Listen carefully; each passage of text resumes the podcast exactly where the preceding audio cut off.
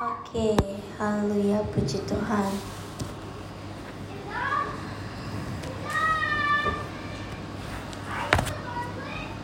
Bapak Ibu Saudara siap terima firman Tuhan malam hari ini, amin. Ya, amin cuma satu, dua, kasihan deh saya. Oke. Uh, Bapak Ibu Saudara, tema firman Tuhan di bulan Maret ini adalah ibadah. Jadi, kita belajar kenapa kita harus uh, beribadah kepada Tuhan. Mungkin ada di antara kita yang bilang, "Ah, udah tahu kenapa harus beribadah." Tapi kita mau uh, belajar lebih dalam lagi tentang uh, ibadah. Uh, sebagai landasan firman Tuhan malam hari ini kita buka Alkitab kita di 1 Korintus 14 ayat 26. 1 Korintus 14 ayat 26.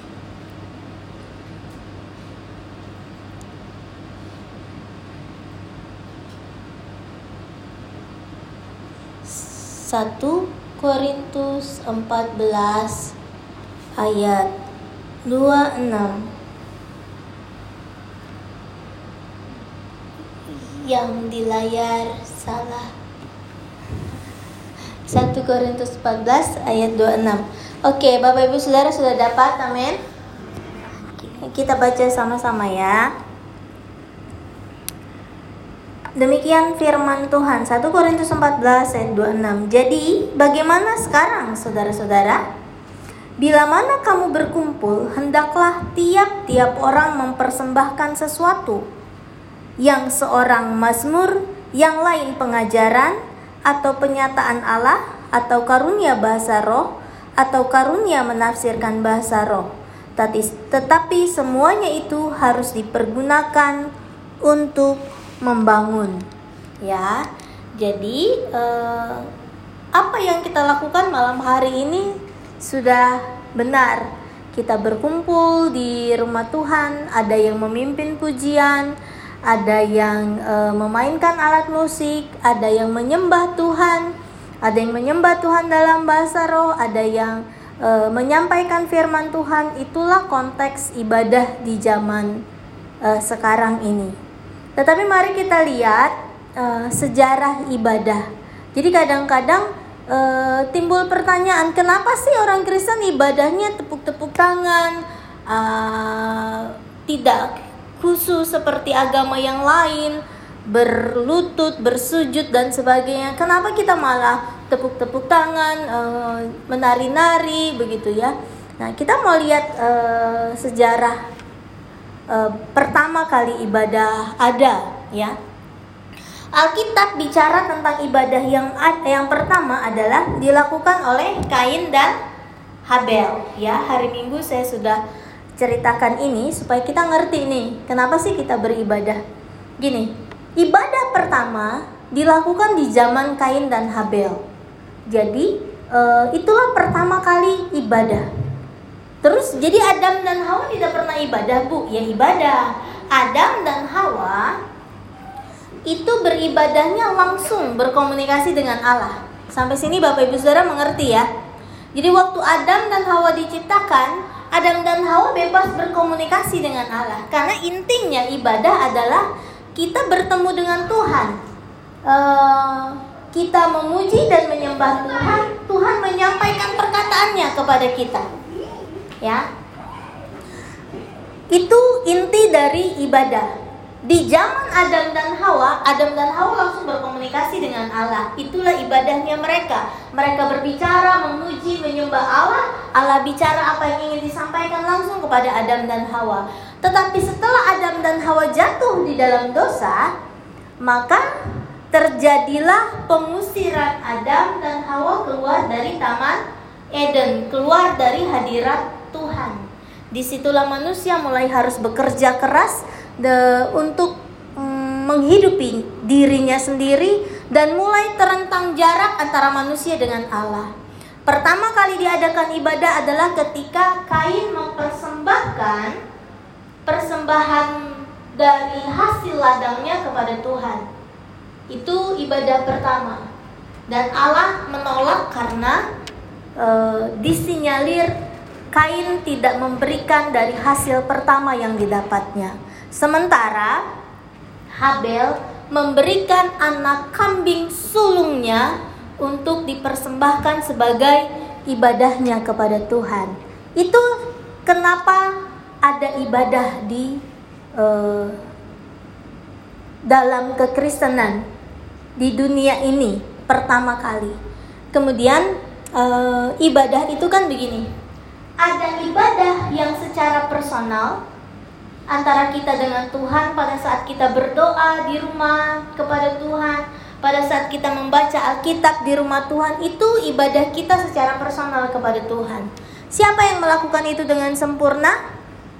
Ada Henok, ada Musa. Di Alkitab mencatat bahwa Musa dan Henok hidup bergaul karib dengan Allah. Jadi ibadah itu apa sih?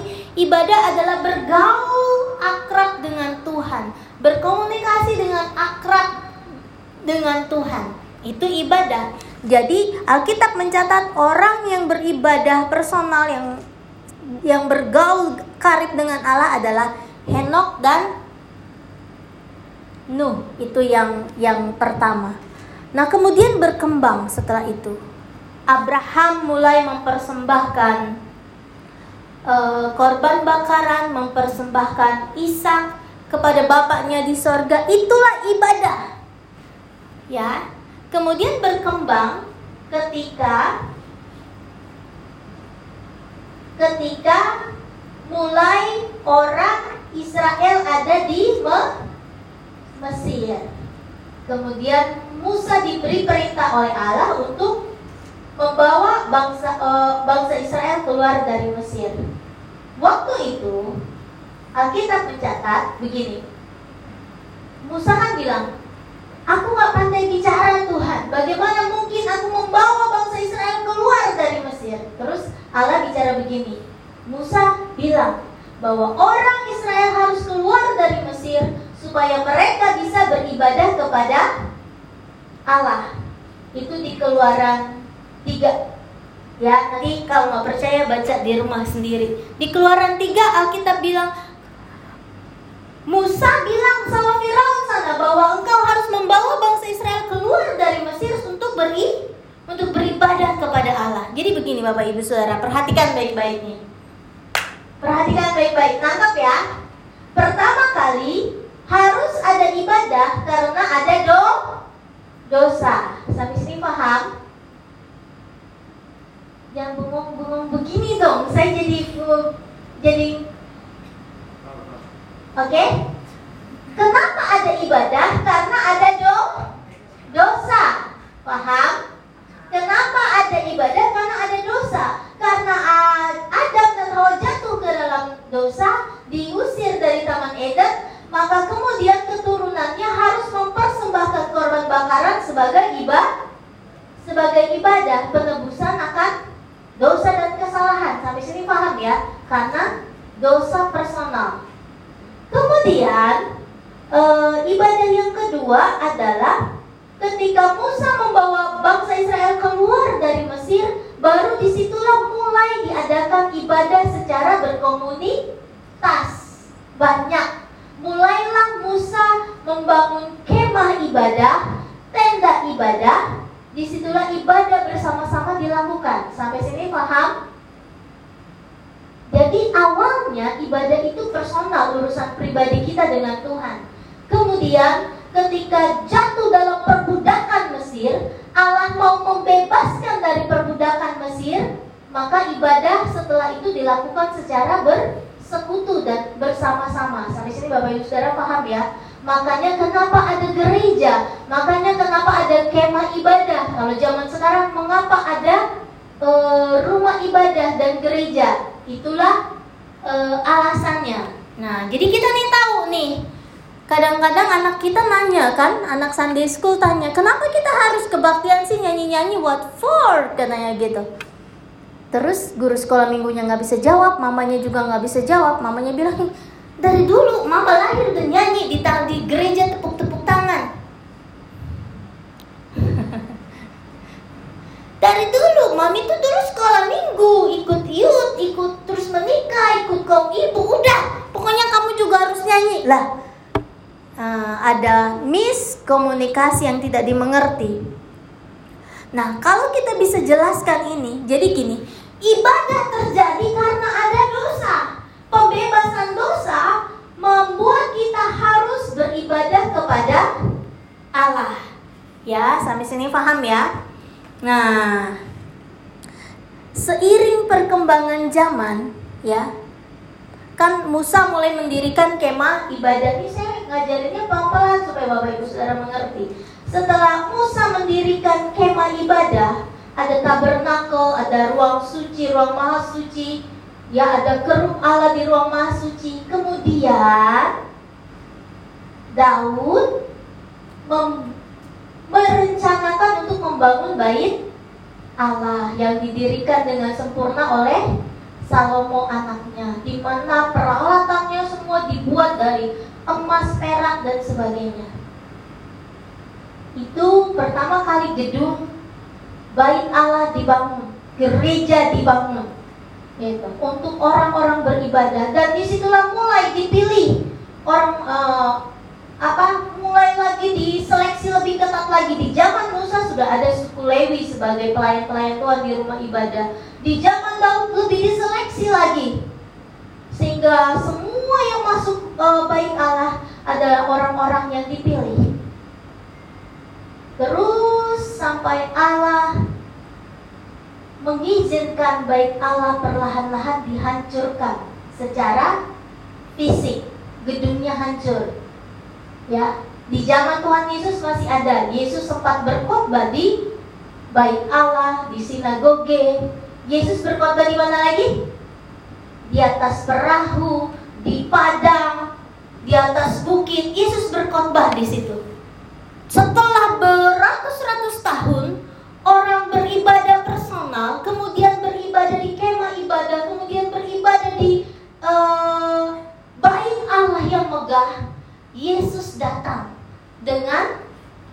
konsep yang baru. Kadang dia ibadah di rumah ibadah, kadang di sinagoge, kadang di atas perahu, kadang di mana aja ada orang dia mulai mengadakan ibadah. Sampai sini Bapak Ibu Saudara bisa mengerti ya. Setelah perga, perkembangan zaman di zaman sekarang, di beberapa puluh tahun terakhir ini, manusia, gereja membangun egonya dengan bikin gereja yang besar. Namanya apa sekarang? Mega Church yang bisa masuk ratusan orang, ribuan orang, puluhan ribu orang, bahkan ratusan ribu orang. Sampai sini Bapak Ibu Saudara ngerti ya? Kita bisa sebut itu nama gereja. Misalkan Hillsong, Planet Shaker dan sebagainya. Kalau di Indonesia juga banyak gereja-gereja yang mega church gedungnya besar bisa muat berapa ratus ribu orang. Hari-hari terakhir ini terjadi apa? Lockdown. COVID-19, COVID-20, 21, 22, nggak tahu sampai berapa. Akhirnya orang beribadah personal lagi di rumah. Bapak Ibu Saudara ngerti ini polanya? kalau ngerti ngangguk-ngangguk gitu biar saya semangat gitu ya tapi ngangguknya jangan kaget itu ngantuk saudara ya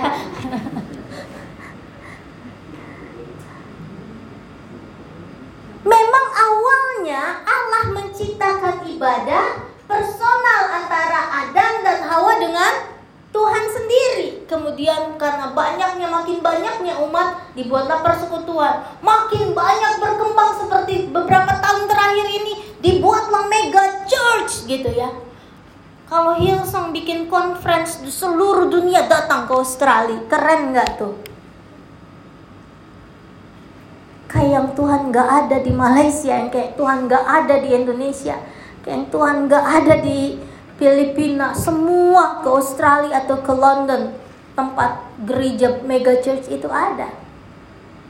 kemudian Allah hancurkan itu di hari-hari terakhir ini karena COVID COVID-19 kembali kepada hakikatnya bahwa ibadah itu urusan personal kita sama sama Tuhan.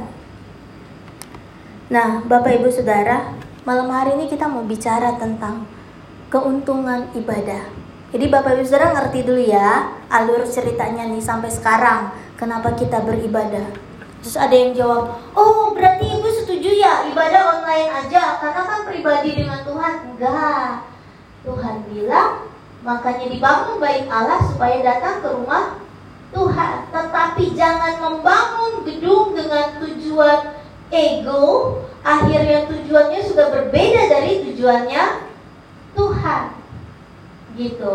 Jadi, kita harus datang ke rumah Tuhan, tetapi ibadah yang sesungguhnya adalah terjadi tiap hari pada saat kita bergaul dengan sesama kita. Ibadah yang sesungguhnya terjadi di rumah tangga kita. Ibadah yang sesungguhnya terjadi di tempat kerja kita bukan cuma di gereja. Kalau di gereja semua suci kudus tiada celah. Salaman juga shalom. Haleluya. Apa kabar? Gitu. Coba keluar dari gereja sebentar, ada yang nyalip. Eh! Bagus. Nah, mari kita buka Alkitab kita di Keluaran 23 ayat 25.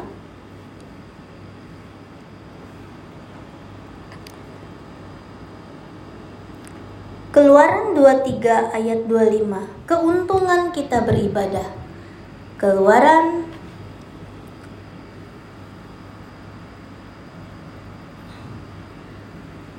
dua tiga ayat dua lima. Tetapi kamu harus beribadah kepada Tuhan Allahmu, maka Ia akan memberkati roti makananmu dan air minumanmu, dan aku akan menjauhkan penyakit dari tengah-tengahmu. Bapak Ibu Saudara, kalau baca ayat di bawahnya lagi, lebih seru lagi. Saya bacain buat Bapak Ibu Saudara ya. Tidak, ayat 26, tidak akan ada di negerimu perempuan yang keguguran atau mandul. Aku akan menggenapkan tahun umurmu.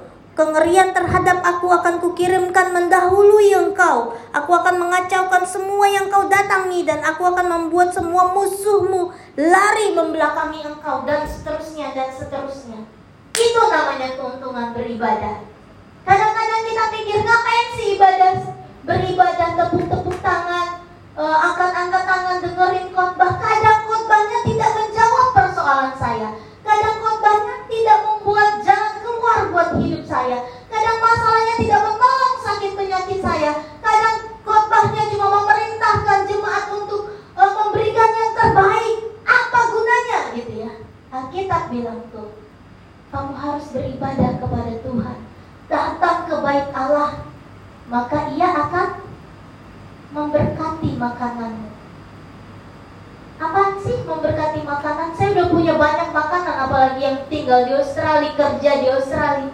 Makanan apa yang gak bisa saya beli? Ya kan?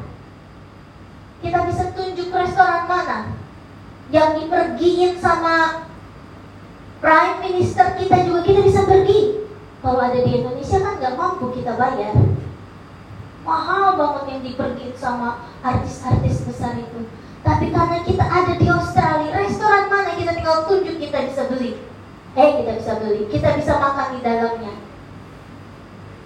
Ya kan? Arti memberkati roti makananmu itu apa? Yang masih muda nggak ngerti, yang masih muda nggak ngerti, yang tua ngerti. Kita datang ke dokter dan dokter bilang, maaf ibu, tolong kurangi daging-daging, makanan berlemak, kurangi kolesterol Anda tinggi, darah Anda tinggi, semua yang ada di hidup Anda tinggi, termasuk tinggi hati.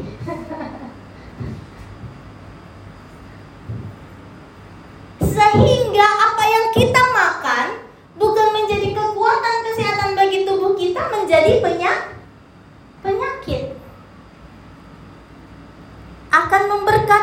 Minumanmu, aku akan menjauhkan penyakit dari tengah-tengahmu.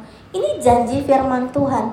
Jadi Bapak Ibu Saudara, kadang-kadang sekalipun ibadah itu kadang-kadang ya kadang seru, kadang tidak, kadang kita uh, kadang membosankan, kadang kita tidak sepertinya tidak mendapat apa-apa. Tapi malam hari saya mau bilang bahwa dengan kita beribadah, dengan kita terus duduk di kursi di mana kita beribadah tiap minggunya, beribadah di gereja mana pun yang Bapak Ibu Saudara tuju, percayalah ada upah dari Allah. Allah memberkati roti makananmu, memberkati air minumanmu, menjauhkan penyakit dari tengah-tengahmu. Kalau baca lagi seterusnya apa? Memberkati kandunganmu. Jadi kalau ada orang yang menyerang engkau, Tuhan lebih dahulu mendahului sehingga yang menyerangmu berhadapan dengan dengan Allah sendiri. Gitu. Jadi ketika malapetaka datang, Allah datang dulu menghalau itu malapetaka. Dan ketika kita datang, kita datang dalam keadaan baik-baik saja. Itu janji Tuhan kalau kita beri, beribadah. Tapi sering kali kita menganggap bahwa it's, it's not the right place. Oke, okay. cari the right place yang saudara mau, yang saudara maksud. Tapi usahakan beribadah Bapak Ibu Saudara ibadah di dalam kekristenan jauh lebih fun sebetulnya.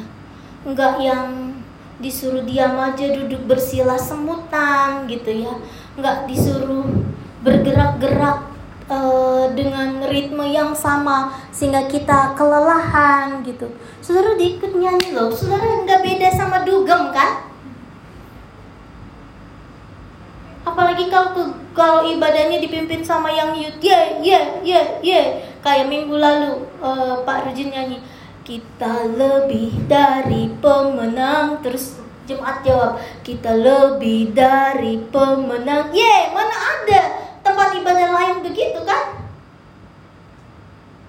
Apalagi kita ada di arilan pantai Costa karismatik yang nggak ber yang nggak nyanyi haleluya. Kan ngantuk ya saudara. Ini kita lebih seru gitu. Khotbahnya juga enggak bapak ibu saudara kita akan membuka Alkitab kita. Ada kan gereja begitu? Ada karena itu nikmati hadirat Tuhan nikmati ibadah yang walaupun kita rasa aku nggak dapat apa-apa. Tapi Tuhan bilang orang yang beribadah meskipun matamu ngantuk meskipun rasanya aduh ini Bu Devi ngomong apa sih? gitu. Aduh ini Bapak Gembala ngapain sih? Pimpin pujian kayak nggak ada orang lain aja gitu ya. Pakai-pakai gitar lagi uh, kayak Ariel Noah gitu tapi nggak mirip juga gantengan Ariel Noah ke mana-mana gitu kan apa sih gitu tetapi engkau harus beribadah supaya segala sesuatu Tuhan halalkan. Itu penting buat kita mengerti. Keuntungan ibadah yang pertama itu. Yang kedua, cepat aja, saya cuma punya tiga poin. Amsal 27 ayat 17. Amsal 27 ayat 17.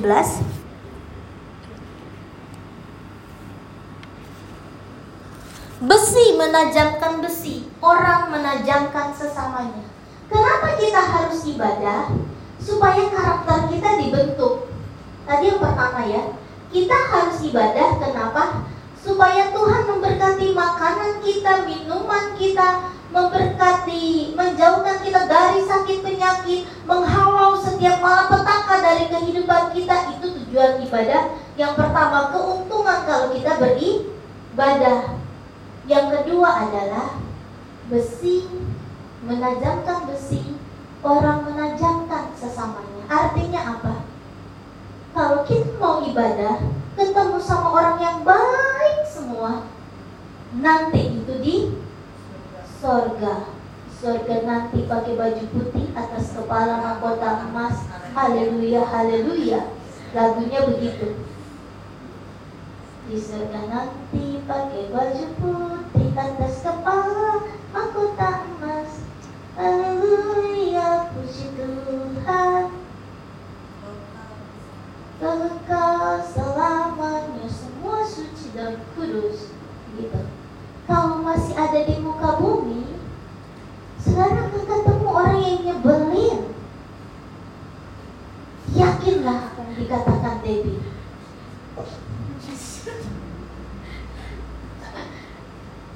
Saudara akan ketemu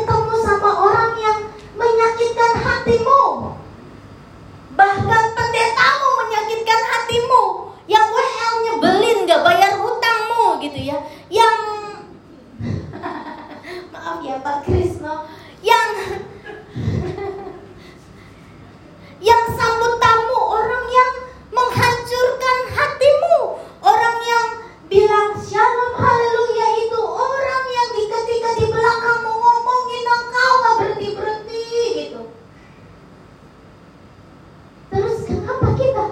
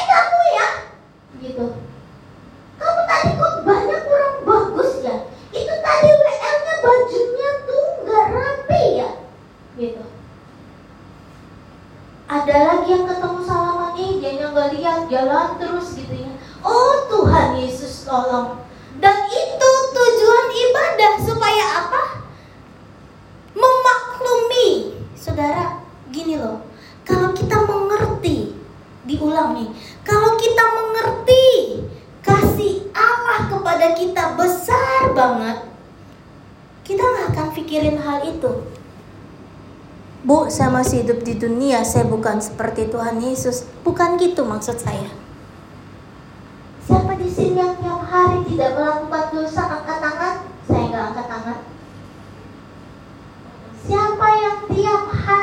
tidak melakukan dosa?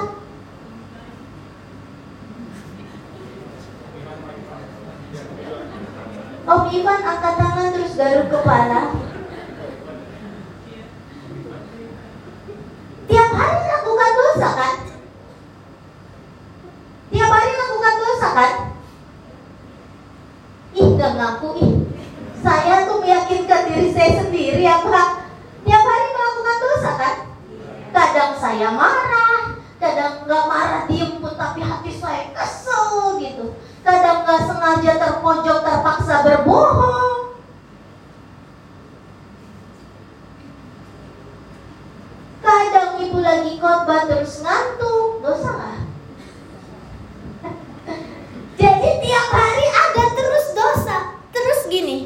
Kalau tiap hari kita melakukan dosa, kita layak gak masuk dalam surga? Jawabannya kan enggak. Sampai sini paham ya? Artinya, kita itu diselamatkan Tuhan karena Tuhan mengampuni kita, ya nggak sih? Saudara dan saya itu termasuk orang-orang yang bajingan, bahasa kerennya, brengsek.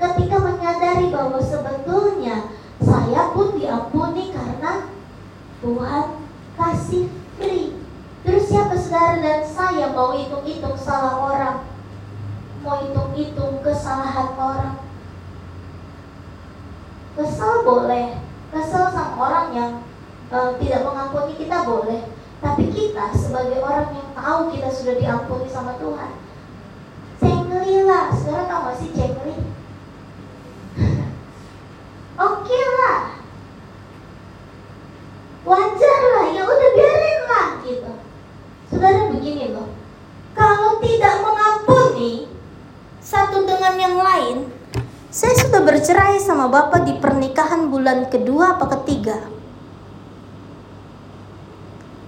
Faham maksud saya?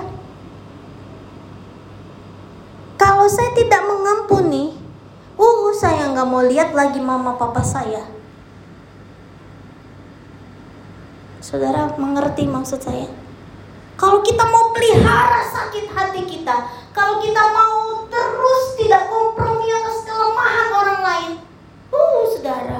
sudah ada berita di koran seorang sepasang suami istri bercerai. Pastor Krishna Wibo dan Pastor Debbie gitu. Sudah akan terjadi karena tidak mengampuni. Terlalu banyak hal, saudara. Dua hari menikah nih, saudara. Saya kan romantis kan, saudara ya. Wah, baru menikah dua hari, bukan dua hari sih. Pulang ke Indonesia nya baru dua hari. Saya mau jadi istri kan saudara ya? Ceritanya pura istri pura-pura. Saya bikin kopi cukup cukup cukup cukup cukup cukup dua cukup cukup cukup karena saya suka minum kopi. Saya kasih dong sama dia satu untukmu satu untukku gitu ya. Terus dia bilang terima kasih. Ada lah tukang bangunan datang mau betulin gereja. Saya udah bikin di gelas yang bagus saudara ya terus dia bilang eh pak Nih minum kopinya. Ya Allah darah Yesus. Dikasih ke orang. Udah saya buat dengan penuh cinta kasih gitu ya. Untuk, untuk, untuk, untuk, untuk. Ini buat kamu, ini buat aku. Kita minum kopi berdua. Kita kan baru menikah gitu. Ada tukang bangunan. Eh pak, Bapak mau bekerja bangunan ya? Nih pak minum kopinya. Saudara saya bilang, saya baru kali ini loh ketemu orang begini ya mengasihi orang keterlaluan bener gitu. Sampai baru menikah aja di begitu yang saudara saya baru nikah nih baru diberkati dalam nama Yesus nih ya. Menikah diberkati anak cucu amin. Terus udah nih kita masuk ke kamar berdua. Tahu saudara apa yang dilakukan? Kita latihan nyanyi yuk besok kita persembahin lagu.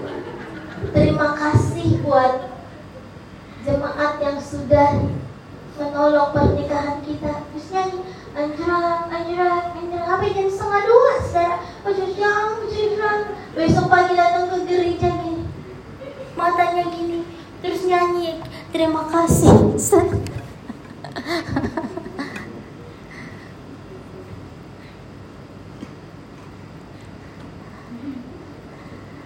beribadahlah meskipun di dalam rumah ibadah terdapat hal-hal yang tidak berkenan di hadapan kita,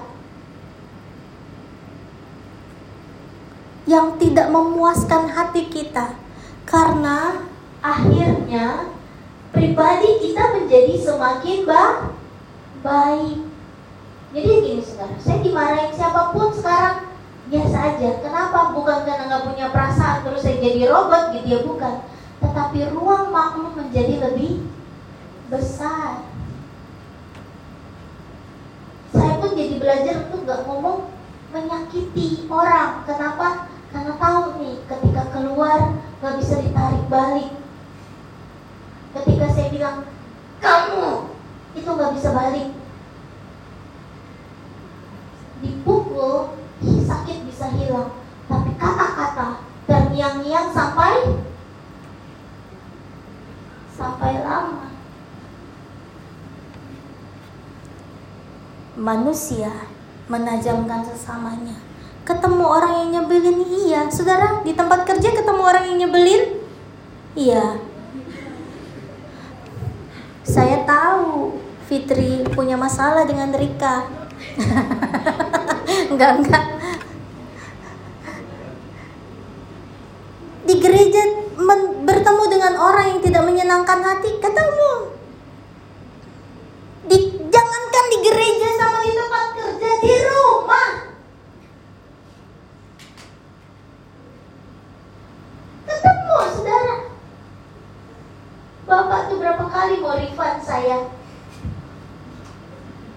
tapi mertuanya udah nggak ada mau diripan ke mana gitu kan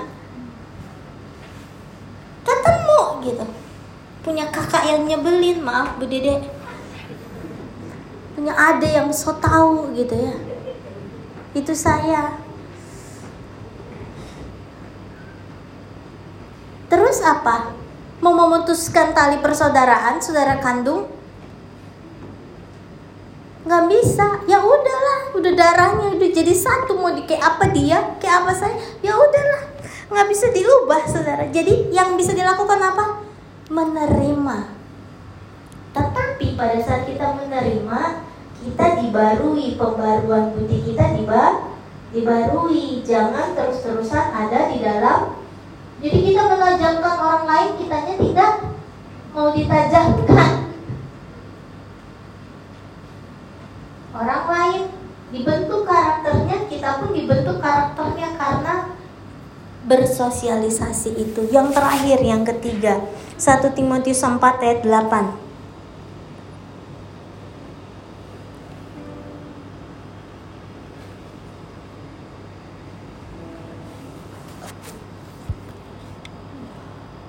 Latihan badani terbatas gunanya tetapi ibadah itu berguna dalam segala hal karena mengandung janji, baik untuk hidup ini maupun untuk hidup yang akan yang akan datang.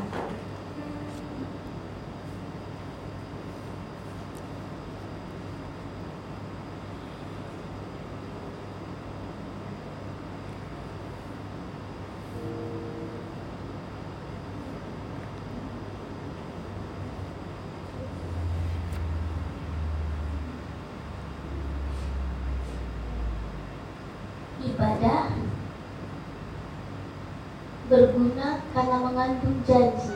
Latihan badani terbatas gunanya. D.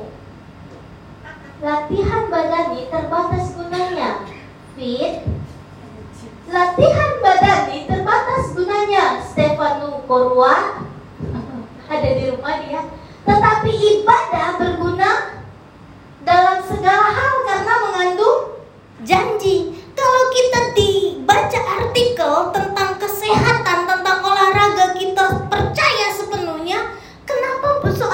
Kita nggak percaya?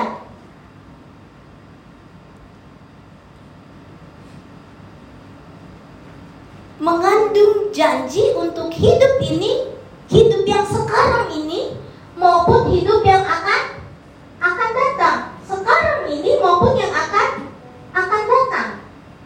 Bapak Ibu Saudara, gini, saya ber, saya bersaksi sedikit. Uh, ada kedai kampung, ya, itu restoran yang baru bayar pajak tahun ini. Setelah dari 2019, saya lalai membayar karena saya sakit dan sebagainya uh, itu ke skip semua. Ketika diurus uh, beberapa bulan terakhir baru diselesaikan bulan ini, akuntan saya bilang begini, Bu Dewi, siap-siap kena penalti ya. Oke, karena orang berdosa orang salah, iya dong. Oke, karena memang tiga tahun nggak bayar pajak. Oke, mengaku dosa bersalah. Terus siapkan uang ya. 20-30 ribu untuk penalti. Darah Yesus. Saya mau jual apa saudara tapi ya disiapin juga kan oke karena memang salah sekarang pertama nih bu bayar pajaknya dulu hmm, hmm, hmm. oke kita tunggu bu beberapa minggu kemudian akan ada surat penalti Oke. Bapak Ibu Saudara sering kan kalau speeding aja telat bayar terus ada penalti makin tambah banyak, tambah banyak, tambah banyak ya? Apa yang nggak ada yang pernah kena penalti speeding nih? Nah, tambah banyak, tambah banyak kan? Terus beberapa hari yang lalu saya dapat SMS. Ceng-ceng dari kontak. Bu, ada surat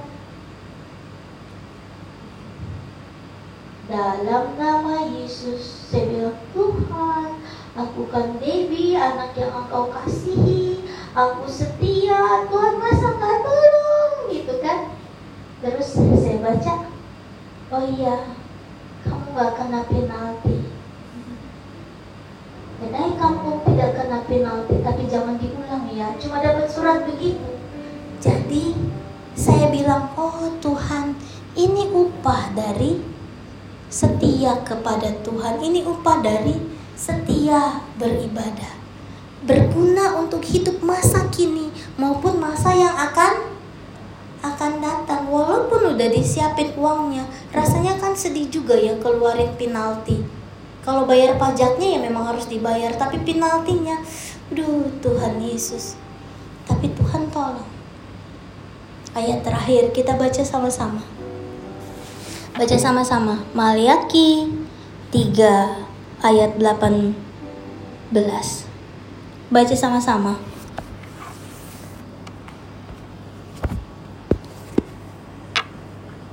Maliaki 3 ayat 18. Kalau nggak ada di layar, buka Alkitabnya di masing-masing. Satu, dua, tiga maka kamu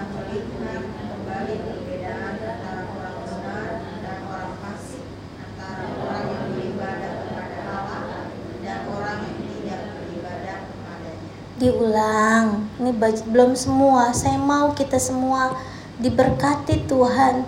Ditolong Tuhan. Dibedakan hidupnya dengan orang-orang lain.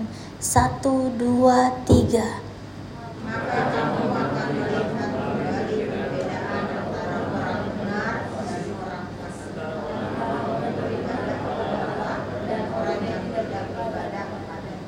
Amin.